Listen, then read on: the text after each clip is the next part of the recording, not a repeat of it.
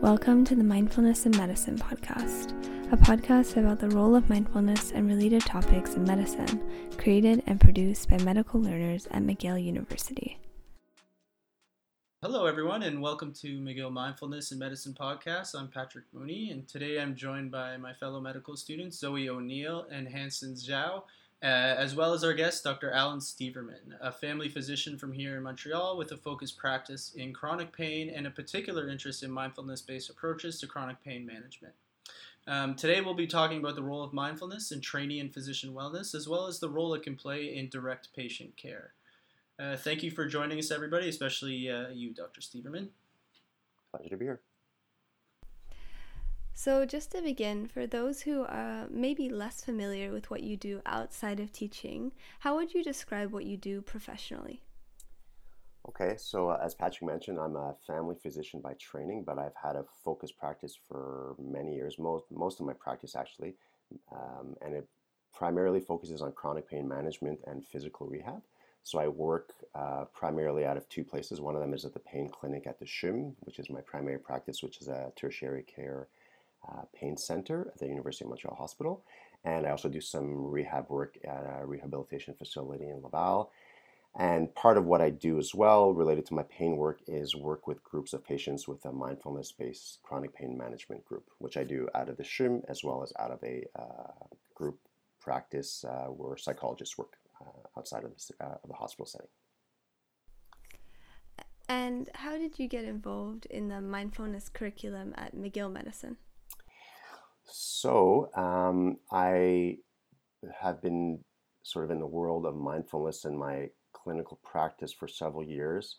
Um, and I think the the way I I sort of got connected was I was at a whole person congress. So for those of you who may not know this, the um, mindful medical practice uh, program really fits under whole person care at McGill which is uh, something that was uh, that's run by uh, Tom Hutchinson and Stephen Liben as well is involved, and uh, they put on a congress uh, every couple of years. So I believe I was at the congress, and there was a physician there that I knew who was also involved in mindful medical practice and teaching at Gill, Joanna Carroll. And Joanna knew about some of the clinical work that I do and introduced me to Tom and Stephen, and eventually I came on board to help teach the course with them. And just to kind of lay the groundwork for the rest of our discussion, how do you define mindfulness?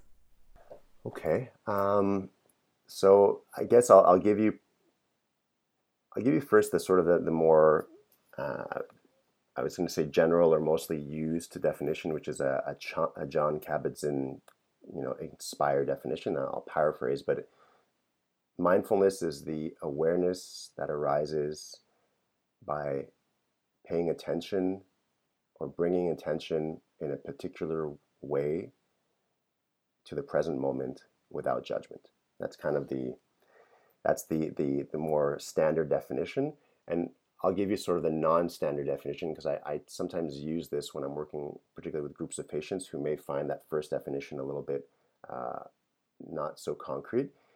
And this comes from Dan Harris. So Dan Harris is an American correspondent who, um, those of you who know a little bit about mindfulness know that Dan Harris wrote a couple of books, and he was a very unlikely person that you would, who to get interested in mindfulness. But his definition, at least that from one of his books, is mindfulness is the ability.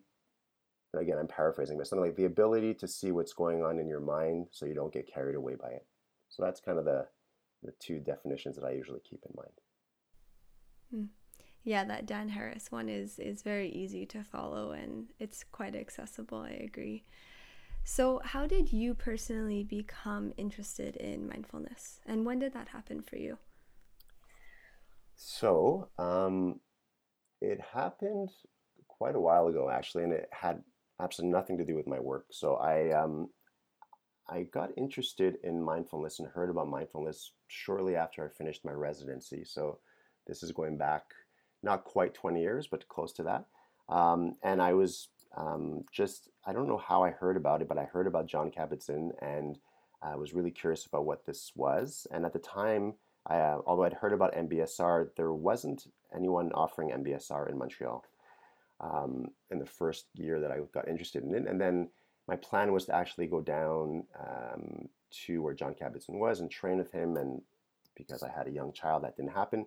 But luckily, there was uh, there were a couple psychologists who um, were bringing MBSR uh, to Montreal. So um, I met one of them and did MBSR training with her, uh, which was great. And again, it was really from my own personal um, personal interest, personal development, um, finding tools, techniques to uh, deal with stress. So really, never thinking that I would necessarily, uh, not necessarily, I, I, certainly wasn't thinking that this w- was going to play a role in my professional life, but it was really as a personal exploration. Yeah, thanks for sharing that. So, how do you practice mindfulness in your life? Do you do it on a daily basis? And if so, what, what does that look like for you? The answer to that will really varies, I would say. And it, it going back to when I first um, was exposed to mindfulness and read about it and did an MBSR training, and, and until today, there there's been like sort of waves of up and down. So there were, you know, I, I did MBSR training, and, and for those of you who've ever done a course like that, you can get very involved and very interested in it, and then sort of as time goes on and the course is further and further in your past, sometimes it kind of falls to the wayside. So I, I kind of did that for a little while. Uh, then did an MBSR. I did some more MBSR training, and then uh, had a sort of a regular meditation practice for a while, and then that kind of uh, disappeared. And I would tell you in the in the last few years, especially since this has become part of my professional work as well, it's much more uh, ingrained in my life on a personal level, for sure. Um, but also with the overlap in the sense that it, it's if you're going to be offering mindfulness teaching and training um, to patients or to healthcare professionals, you really need to have your own personal practice. It's not it's not the kind of um, training um, or um, teaching or guidance that you can really offer if you don't have your own practice. So I would tell you that in the last few years, again with varying degrees of, of involvement, I've had uh, a regular mindfulness practice, and we can get into it later if uh, if you want about what that means. But certainly, part of it involves meditation. So I do have a regular meditation practice, um, and by regular meditation practice means usually daily. Uh, I say usually, not always, um, but it's certainly it's not. Um, I don't have a lot of time to to spend in meditation, so I don't meditate two hours a day. Um, but I do try to find a few minutes at some point in my day, regardless of how busy I am, to really set time aside and practice meditation. In regards to the field of medicine as a whole, why do you think personal wellness and mindfulness is important? Um, well, I, I think um, personal wellness or, or trying to keep um, keep ourselves healthy is obviously important regardless of, of our professional path. Uh, specifically, when it comes to uh, working in healthcare, there are challenges that are that are shared with other fields, but that are particular to healthcare as well. Uh, and those challenges require um, or are are easier to meet the more resilient we are. So resilience is a whole a whole conversation in and of itself, but um, I do think that resilience is is complex, and there there are certainly genetic factors and factors from our upbringing and our childhood and all those things that come into play. But I also really strongly believe that resilience is not a fixed mm uh, quantity, in that we do have a lot more, I think, input and ability to increase our resilience than we think we might. And it really involves um, all kinds of lifestyle habits. So, uh, you know, everything from basic things like eating well and sleeping well and exercising and all that stuff.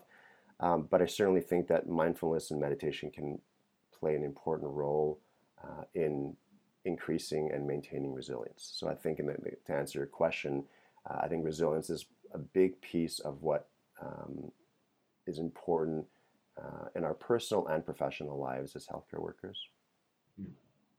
Thank you for your review on resilience. That's really interesting. Um, and from leading these courses, especially with so many medical students under your guidance, have you noticed if there are challenges specific to the medical education, whether it's as a medical student or resident, that these students face when um, you know coming into the field of medicine for the first time? I think so. I mean, it's it's interesting because it's obviously it's a very individual um, experience and and um, everyone's uh, challenges and concerns and things they worry or stress about are different. But what what's interesting at the same time is, um, and those of you who who have done the mindful medical practice course may have realized that it's one place where you have the opportunity to be with a group of 20 or so classmates uh, and I think for some people, there's a real um, deep realization, or I don't know if it's, if it's a new realization, or I think for some people it is that although you're all very different, you're all, or many of you, having the same worries and the same stresses. And I think that's one of the powerful pieces of the course when you kind of realize, okay, I'm not alone. And even, you know, that person who seems to have it all together and knows the differential diagnosis of, uh, pheochromocytoma or something like that, you know, they, they have the same worries and the same concerns that you do. Um, so where those come from, and I think that's part of maybe your question, where, do the, the, these worries and concerns come from? I think it's some of them are personal. Um, people who, who arrive in medical school um, often have certain traits that make them perhaps more uh, driven to succeed, uh, to not make mistakes, to know everything, which is obviously impossible.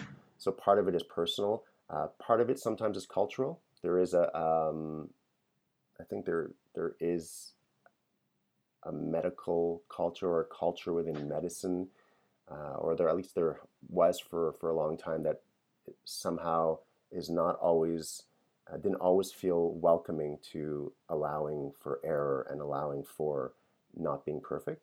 I think th- I think there's a shift. I hope there's a shift. I hope mindful medical practice is contributing to the shift. Um, but I think it's still there. So I think all of those factors come together and make it that for some people it, it certainly can be a challenge uh, to be through it too. I, I, think for everyone medical school is a challenge, but I think those are some of the factors that make it make it so. Earlier, you mentioned um, with your definition of resilience and how healthy habits, healthy sleeping, some exercise are part of that component, and how you think that mindfulness actually helps build that resilience. I was wondering if you could expand a bit more on that, on how mindfulness practices for on a personal level for students and residents can, you know, increase or um, adapt their resilience to what they face. So yeah, so I, will try to give a, a brief answer because it's I think it's it's probably a longer answer that would that that would really completely um, address it. But the last piece of your question was about you said something to the effect of what people face. So I think one of the core um, qualities that mindfulness can provide is a better ability to know what we're facing at the time that we're facing it. So, you know, the the at its core, mindfulness is really about attention. Um, so bringing attention, but doing it, or and doing it in a way that brings in non-judgment. So about being aware of what's going on in a certain moment. And by being aware, we mean being aware of, of what's going on inside of us, what's going on outside of us. Um, and inside of us usually involves thoughts, uh, physical sensations, and emotions. Being able to be aware of it, to bring as best as we can non judgment to it, Um, and the ability to um, be present with what's going on. So back to your question, how what does this have to do with resilience? So resilience, again, it, it's about um, our ability to adapt to stressful times. One thing that makes it really hard to adapt to something that's stressful is when we have when we feel that we're completely out of control and we don't know um, we don't really have a sense of what's going on. We're, our thoughts are all over the place, our feelings are all over the place, our physical sensations are all over the place. That's that's the opposite of resilience. If we have an ability, and again, not, this is not a perfect science, right? And and we we do this as best as we can. But if we have an ability in a moment of stress, in a moment of uh, of challenging times, to bring ourselves back to the present moment, to know what are we feeling, what's going on in our mind, uh, what emotions are we having, I think it makes it much more likely that we'll be able to face that moment with more resilience. I definitely agree. Um, I feel like before I was able to become present and at least be aware of what was stressing me out, I would just feel completely overwhelmed and not even be sure about what it is that's affecting me look for even more answers elsewhere that create even more stress and never having that time to just sit down with myself and feel what's happening to me. And, and I think, you know, one of the misconceptions, uh, well, there's two I'm going to mention. One, one is that, you know, we, we, we think of stress as a negative thing, right? And the, the reality is that stressors will always exist and they're not, stressors are not in and of themselves bad what affects us is how we respond to them, right? And the other misconception that I think some people might think what mindfulness is about is either they think it's about relaxation, which it's not, or they think that mindfulness is about somehow becoming um, more robot like and not feeling things and not being affected by things, um, which is not at all the way I understand mindfulness. And, and be, to be honest, I don't think it would be a particularly interesting uh, way to want to live to, to sort of become um, immune and, and not feeling of things. So being present and being aware of what's going on is not wanting to remove what's going on because sometimes what's going on is, is great and it's pleasurable. Sometimes what's going on is awful and terrible. And being mindful about it is not wanting to negate what's going on, but about being aware of what's going on. And when you're aware of what's going on, then you have choices of what where you go next. So that that's the big piece that I think. Um, and it took me a while, and I know when I teach mindfulness, although you keep coming back and, and sort of explaining, listen, it's not mindfulness is not positive thinking. It's not about relaxation, but we, we tend to sort of we would love it in some way. You know, some people it would be such a great thing if it was just some quick fix pill that you just access and you feel great. Um, but it but it isn't. Uh, but at the same time, I think it's it's so much richer. What what it actually is is actually much richer than just something that makes you feel good on the moment. It has a lot more potential. Absolutely, thank you.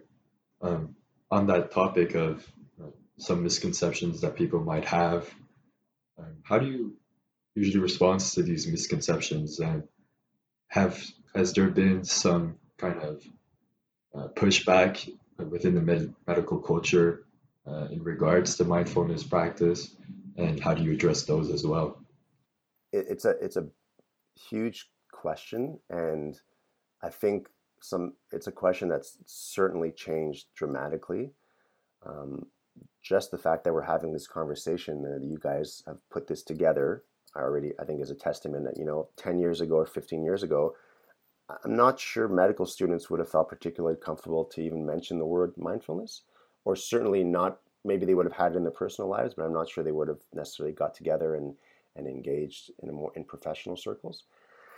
Um, does that mean that it's accepted by everyone as being valuable in medicine? Certainly not, and you, you will. Um, I'm sure I'm sure there's still pushback. I mean, I can give you a little bit of what my experience was. So when I started thinking, um, well, I'll, I'll, tell you if you're interested. I can maybe tell you a little bit about why I, I decided to pursue mindfulness for chronic pain, and then it'll give you a bit of insight into how how it went about bringing into into a not just a medical uh, setting, but an academic medical setting.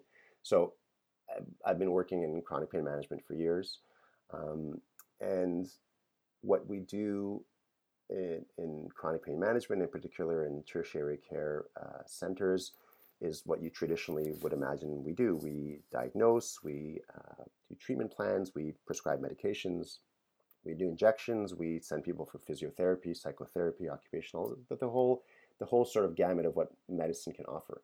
And all of that is quite helpful for a lot of patients. At the same time, there one of my observations was, and I wasn't I wasn't the first to make this observation, is that there there seems to be a piece that sometimes is missing that that we're not addressing. Um, and I had my personal mindfulness meditation practice, which had nothing to do with my chronic pain work, but it sort of started getting me thinking. Well, are there some of the concepts, some of the the, the practices that we do in mindfulness and meditation? Could this be helpful and useful for uh, chronic pain patients? Now, for those of you who know a little bit about Jon Kabat-Zinn work, when he originally developed mindfulness-based stress reduction, he, it was for chronic pain conditions in general, which included chronic pain. Um, uh, sorry, I meant chronic medical conditions, which included chronic pain. Um, but then it, it, sort of got really, the focus was really mindfulness-based stress reduction. So all to say is that um, I got interested in thinking whether mindfulness could be applied to chronic pain. I was very fortunate to find um, Dr. Jackie Gardner Nix, who is a colleague uh, and a chronic pain physician from Toronto. And Jackie had developed a uh, MBSR inspired program that had morphed into a new program, uh, which is the one that I work with, which is mindfulness based chronic pain management. So, all to say is that when I came across Jackie's work and decided to do training with Jackie, I didn't necessarily think that I would actually necessarily be bringing the program to the hospital where I worked, just because I wasn't really sure anyone would be all that interested uh, or open to it. And I was lucky that one of my colleagues uh, sort of pushed me to mention it to the clinic director, and I was very lucky, at least within our setting, that she was extremely supportive. She had no idea what mindfulness was. She had no idea what it was about, but she had enough trust that said, listen, if you think it's it's there's enough evidence and it makes sense and you want to give it a shot, go for it.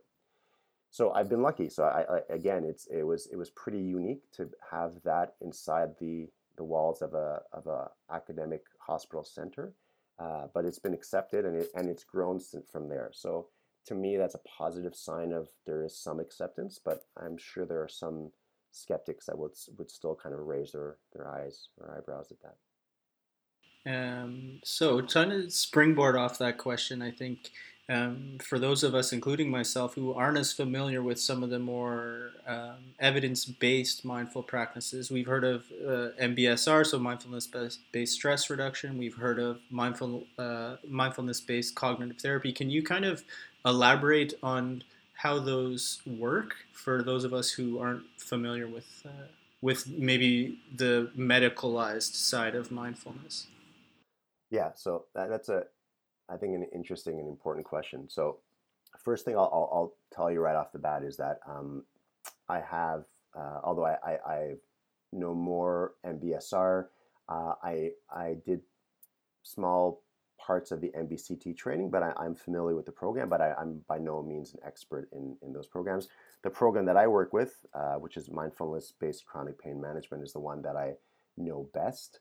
Uh, but I can speak to you about the evidence in general. And the, the, the truth is, the evidence, there, there has been, there is evidence for all of those programs individually.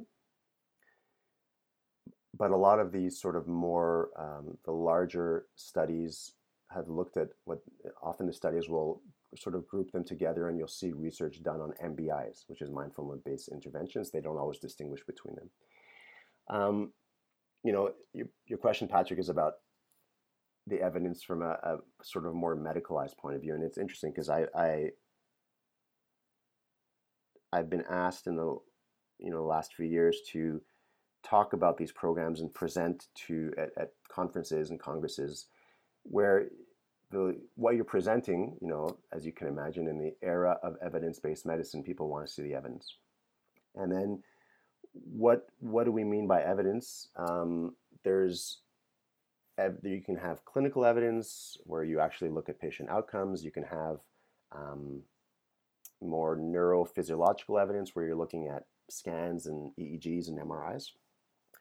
And the great thing, I mean, the, the reality is meditation and mindfulness isn't new. It's been around for, you know, hundreds and hundreds of years. And I, I think that there is enough evidence that it has some benefits in all kinds of different uh, spheres and in different parts of the world. Having said that, Western medicine wants to see the evidence. So, um, what I can tell you uh, is that there's a whole field of contemplative neurosciences, uh, which is really an emerging field where uh, there um, is an attempt to really try to understand at the level of the brain what is meditation doing, what is mindfulness doing, and how is it helpful. So, um, I'll sort of try to summarize the sort of the more, more robust evidence as best as I understand it. So, um, the the uh, interestingly enough, um, the um, I was going to name someone and his name escapes me, so uh, I'll, I'll, come back to if I if I remember his name. Um, but the uh, a lot of the evidence comes from MRI studies and EEG studies, and what they've looked at is uh, what happens in the brain when uh, someone meditates. And what's really interesting is that there is evidence that there are areas of the brain which actually shift. Um, and you'll hear a lot in the literature on uh, meditation and mindfulness about what they call the, def- the default mode network. So, the default mode network, or the DMN, is a, a network of different regions within the brain that uh, are connected. And um, to, sim- to really simplify things, the DMN is the network that kicks in when we're not uh, focusing on a specific task. So it's when, when you're not when you're not focused on a certain task, your mind kind of goes into this network where you're you're uh, having sort of um, ruminations, worries, thoughts, like not, not nothing specific, but just your mind is wandering. What we also know is that more time you spend in the default mode network, the uh, and I'm really simplifying things here, but the the more unhappy you are. So a wandering mind is an unhappy mind, and it seems that people who meditate regularly decrease the amount of time that their brain spends in the default mode network. So that's kind of one of the uh, general um, ways that we understand how uh, meditation can be helpful. Uh, that's specific. That's sort of in a, in a general sense.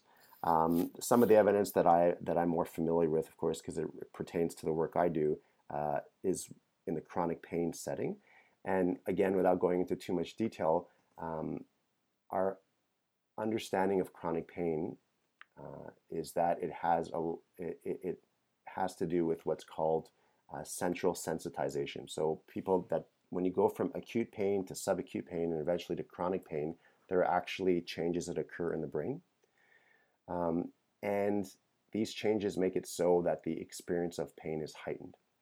Now, the way we think mindfulness and meditation may help regulate pain is really in two ways. And they, they've, you can see this on functional MRI, is that the areas of the brain that um, have to do with evaluating pain. So, sort of the executive functioning and the, the areas of the brain that will uh, worry about the pain, catastrophize about the pain, and bring all the thoughts around the pain. In people who meditate, those areas of the brain actually quiet down. At the same time, our brain has its own natural ability to inhibit pain. We have an in, in, inhibitory uh, uh, um, sections that really dull down pain. This is just sort of innate.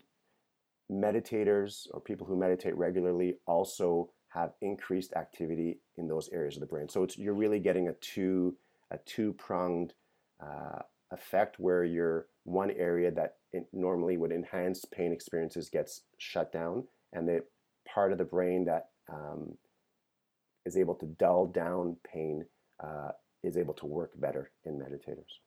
Does that make sense? It does make sense, um, and actually making me wonder why do you think that the brain tends to sensitize these unpleasant feelings um, when you know usually we, we want to focus on pleasurable things pleasurable sensations. Is there perhaps a component of the default mode network that tries to heighten the signal of pain that we try to avoid and we try to push it out? Whereas in meditators if we can if they redirect their default mode network to being aware of the pain and giving it um, more awareness is is that why maybe that uh, that the sensitization decreases in meditators? I don't know if the question is clear enough. I think so. I, I you know it, it would be hard for me to to give you a very specific answer at least from a neurophysiological point of view. I don't know exactly um, if there is evidence about the default mode network specifically in, in meditators who have chronic pain. What I can tell you though is that, and, and for those of you who, who, who remember this from MMP, you'll remember the concept that when a patient comes to see us, they don't, they're not coming to see us because they have pain they're coming to see us because they're suffering. Okay, and and you can replace pain with other. You know, there's other. That pain is one of the origins of suffering, but there are many other origins. So suffering equals pain times something. Okay, and you'll see this in different ways. You'll see it times resistance, times whatever. So the what really seems to increase suffering or really be the major source of the suffering is not so much the physical sensation of the pain, but it's what the pain, what the meaning of the pain has, in terms of uh, how it's impacted someone's function, what they're no longer able to do, uh, how it's changed their um, professional life, their personal life. So back to what I, to bring it back to what I was saying earlier, all of that, uh, those areas of the brain that are uh, focused on um, thinking about the pain, uh, meaning of the pain, worrying about the pain, that is really one of the major sources of suffering. So I think what's probably happening uh, is when we are able to quiet down those those areas of the brain, the suffering that comes from that pain decreases. I'm not sure that totally answers your question, but I, no, yeah. no, it does. Um, it's really interesting. I'm kind of from the way you're describing I'm picturing this the sensation that you know activates a certain certain cluster of neurons and that's the pain itself but then if the mind starts forming connections with it as to you know expecting more pain and ruminating and thinking about everything that they can't do because of the pain and so they're just creating more and more neural connections with the initial uh, sensation. Um, I don't know if, I mean, I'm just uh, giving out some maybe crazy neurophysiology theories here, but do you think, is that kind of what you meant by the, the pain and then times whatever it is, the resistance and rumination gives out the intense experience of suffering? For sure. So that that's really, you know, in and that's kind of the way I, I, look at it in a sense. You know, I, I as I mentioned when in chronic pain management, we you know, and and just to, to sort of give you a perspective, I, I run mindfulness groups with chronic pain sufferers, and it, it's it's not just meditation, but it's really a, a very structured program which involves education around the origins of chronic pain, um, meditation experience, and kind of exploring the relationship that people have with their pain. But at the same time, in my my practice, I still prescribe medications and I still do injections and I, and I still do, do all those other things. But the way I, I, I sort of conceptualize it is, I, like I said before, suffering equals pain times um, everything else. So I feel the medication, the injections, all that stuff is trying its best to address the pain. And the mindfulness and the meditation is also addressing all of the other aspects. Uh, it's not that clear cut, but that's sort of um, sort of the idea. And, and, the last thing I would say about it is that, um, and, and, you know, this is back to sort of a question you had earlier about how this is perceived in, in, in the medical world. Well, if you look at chronic pain management, a lot of the medications that we use in chronic pain management are not um, uh, are not analgesic medications per se. So they're not opioids and things like that. We're, we're using antidepressants and antiepileptics, and we're using medications that are actually trying to change the brain chemistry in certain parts of, of the of the brain. Now, if you look at what that brain chemistry is being changed, it makes sense that mindfulness and meditation is actually targeting uh, similar areas. And a funny thing, I, I, a couple of years ago, I was at a um, a Christmas dinner party. I promise it'll take ten seconds, and you're probably thinking, "Oh my God, where is he going with this?" But um, I was I was having I was sitting down next to a neurosurgeon who does consultations in our clinic, who I didn't know very well. And um, at one point, she asked me, "What's? I heard you're doing this mindfulness program." So, of course, thinking, "Oh my goodness, how am I going to explain this to a neurosurgeon? You know what this is about?" So I kind of briefly stumbled through and explained to her what I'm doing. And why I'm telling you this is because she turned to me, and these were her words, and she goes, "Oh, and this is a, sorry, I what I didn't preface is this is a neurosurgeon. One of her roles at our clinic is she does neuromodulation. So she goes in and, and, and she installs probes in people's backs, but also in people's brains. But she turned to me and she said, "Oh, she goes, you're doing neuromodulation. You're you're basically doing the exact same thing I do it. I'm doing, but we're just we're coming at it a different way." So I think I think that's probably what's happening in in chronic pain management. That's really interesting. Um, I I'm kind of part of a research project and, and interested in psychedelic psych, uh, psychotherapy, and it actually addresses some of the same targets as mindfulness. Now that you're discussing them, they're like the default mode network, um, and they're using uh, some of these tools uh, in research, not in practice yet, um, to address some of these to- the concept of total pain. Um, I assume for you, it's not just physical pain that people are dealing with when they're chronic pain patients. Um, you're kind of addressing, like, uh, I'm getting a sense, uh, a person's total pain, their physical pain, their suffering, existential, all of it. And and what I'm finding interesting in what you're saying is you seem to suggest that mindfulness can target kind of all of these areas, not just physical pain. Is that correct? Um, yeah, I would say I think that's a, a, great way to summarize. And what, what I would also say, and, and again, this is why I haven't, I don't think that um, medications and injections and all the other things are not important, but, but there's one thing that's certainly true, and this is not, you know, across the board, but um, when there are deeper origins of suffering in someone's uh, general state, you can give them the best medications in the world and the best injections in the world, and there's they're only going to go so far. At the same time, if you're able to address some of those other things, uh, and by addressing first, you got to be aware that they're even there. But when you are aware of them and you can address them, your medications and your injections actually tend to work a lot better. So it's really not about replacing those, but about um, uh, really addressing some of the, the underlying issues that are there that have contributed to why, you know, the, the chronic pain, and this is a this is comes from Jon Kabat-Zinn, chronic pain is a whole systems problem. It's not a body problem. And I imagine, um, you know, with not a lot of clinical experience, but just what we learn in class, I imagine that chronic pain patients can be challenging uh, in managing given not challenging in their personality or anything, just in the management of their cases. They're complicated by these same factors that you mentioned earlier. How do you find that they respond when a lot of the times, I'm assuming by the time they get to you, they've tried every uh, everything in the book.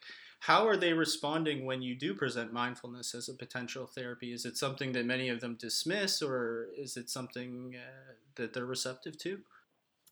Um, well, I'll give you a sort of a two piece answer to that. So the first thing is the way they come to my program, depending on the different places that I work. Some one of sometimes they're referred by their physician, um, and sometimes they self refer. So you know, the reason I mention that is it's going to be a bit different. Those who are looking for this kind of thing are usually perhaps more uh, inclined and open or looking for alternative ways. Those who are referred, uh, some of those are a little bit more skeptical.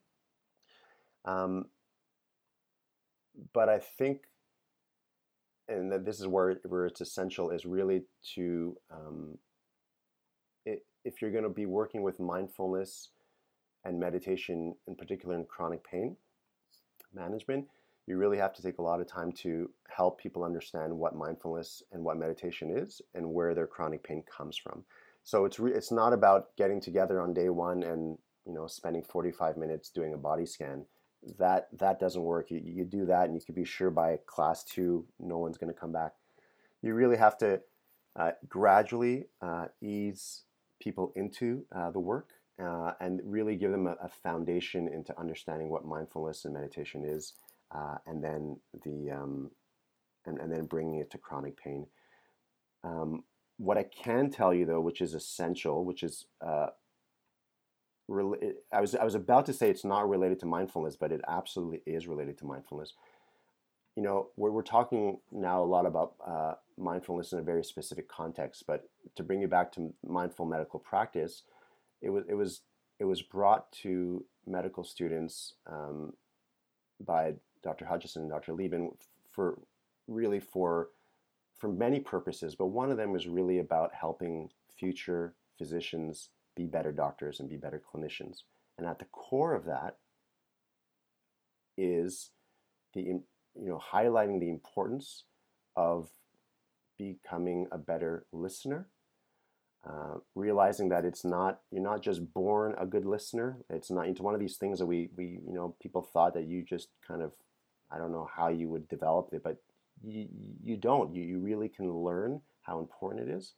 So, mindfulness is about helping in that context be aware of what's going on in interaction, being a better listener, and then expressing that. And why I bring that in is because if there's one thing that chronic pain sufferers will often tell you, and you, you mentioned, Patrick, that they've seen many people and things haven't always gone well, and unfortunately, one of the common themes that comes out in the groups that I work with is that along the way, they really did not feel that anyone was listening to them or believing them or questioning them. So that that already just being present with them and listening to them and acknowledging that their that their pain is real and that they're suffering is a huge piece. And and already from there, then you can move on. Yeah, it's interesting to think of it, it, benefiting both sides of the equation. It allows us to be better practitioners, and it allows the patient some um, empowerment back into their own care too. Like I like the thought of uh, a mindfulness approach for patients in the sense that I think sometimes when they come in to the kind of Western medical system, it's always us, you know, doing things for them, to them, uh, and to me, mindfulness uh, putting it putting kind of the healing back into the patient's hands. Um, you know, the power is partly within you. It, to me, it's a it's a nice thought that we don't always see.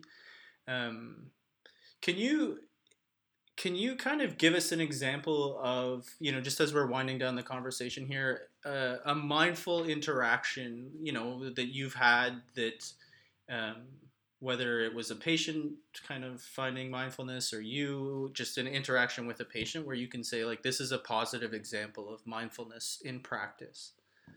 Um, so a young trainee like us can think like when is when you know i hate to think that we're you know when can we be mindful? But i do think there is it is nice to have that response and think like you know it's time to take a mindful approach into this next interaction. So could you model one for us? Yeah so listen, I'll, I'll give you, I'll give you sort of a general statement, and, and maybe I'll give you an example of that kind of sticks out that might might speak to. So, I, I think you're right. I mean, as best as we can, we'd like to be mindful with every encounter that we have.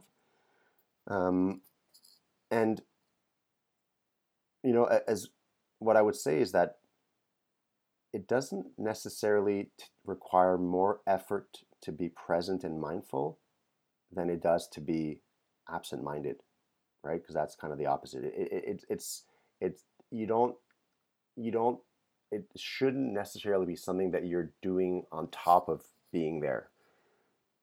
Just being there, you you're you can be mindful. Having said that, when you know when in when life gets busy and you're running around and, and you're trying to multitask, uh, it's hard to, to bring presence. So, um, one thing that I think is important is to always try as best as you can to know why why is your patient there and what what are their needs right and we often and especially we are we are trained to a certain extent to um, to look at what do we need to get. So what what history do I need?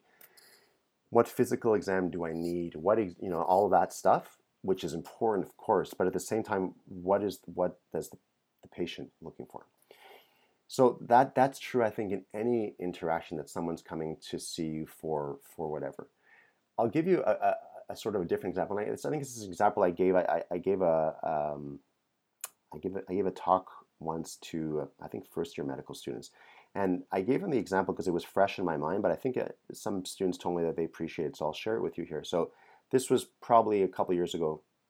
I, um, I do calls sometimes uh, at a rehab hospital, and I got uh, the call that you really wish you don't get when you're in a rehab hospital when they call a code blue. And the reason you never want to get a code blue, but when you're in a rehab hospital um, in the evening or at night and there's a code blue, there's no code team.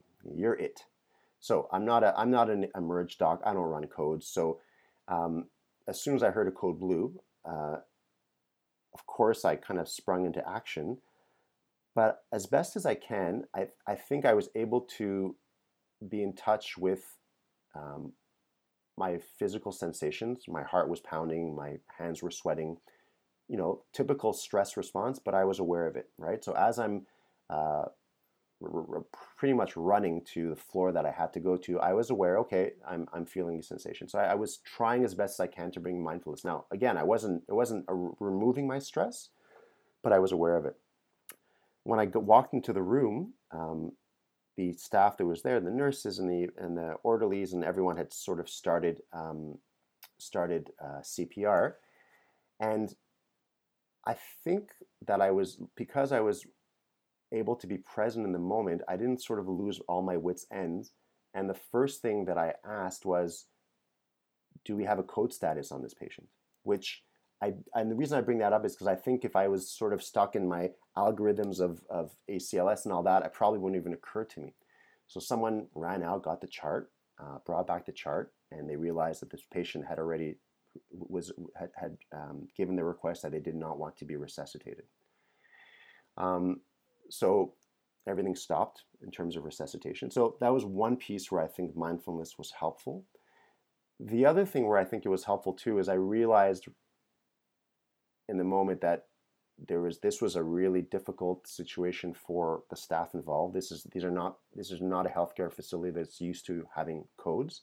So they were feeling awkward because they uh, weren't sure if they did the right thing. Then they felt even more awkward because they never because they didn't think about checking codes. Anyways, all to say is, I realized in that moment that we really needed to debrief, and you know, doing a debrief after a code is nothing new. But often the debrief is sort of how did things go. But this was more about how did things go more on a sort of personal level. And the last piece is, of course, we then had to speak with a family member. So I had to speak in the middle of the night to a family member who I'd never spoken to, I'd never met this patient, and, and as you can imagine, explain things. So um, I'm just giving you a scenario that is not that uncommon for physicians in some areas, in some fields to, to be confronted with. Um, and when you have some ability to bring mindfulness to those moments, you're I think, more likely to be able to shift and to bring your attention in different ways to what's needed in the particular. And I, I gave you sort of different different pieces of where I was needed and where I had to intervene. And I don't know that I did it all of them perfectly. I actually am quite sure I didn't do any of them perfectly, but at least I think I was aware of what was needed, or as best as I could, what was needed needed in the situation. Thank you so much for sharing that story. Um, so we'll ask one last question, just kind of uh, because it's the topic of the moment.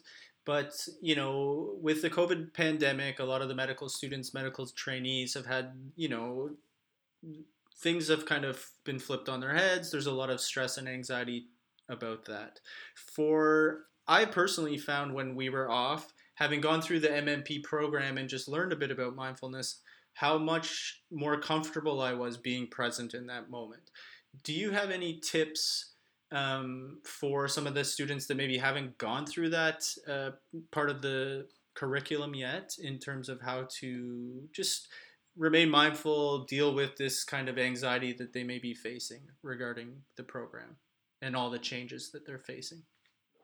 Yeah, sure. Um, well, first thing, I'm, I'm, really glad, Patrick, to hear that um, just from MMP I'm, and probably from other experiences you've had in your life that, that are, you were able to draw on something there. And, and, and as you know, MMP is really um, there with many layers to it, um, of which one of them certainly I think does address um, personal well being, but again, in the context of, of being a clinician. Um, so, um, and the ability to access mindfulness and training uh, obviously it goes well beyond MMP for anyone who, who would be interested in it.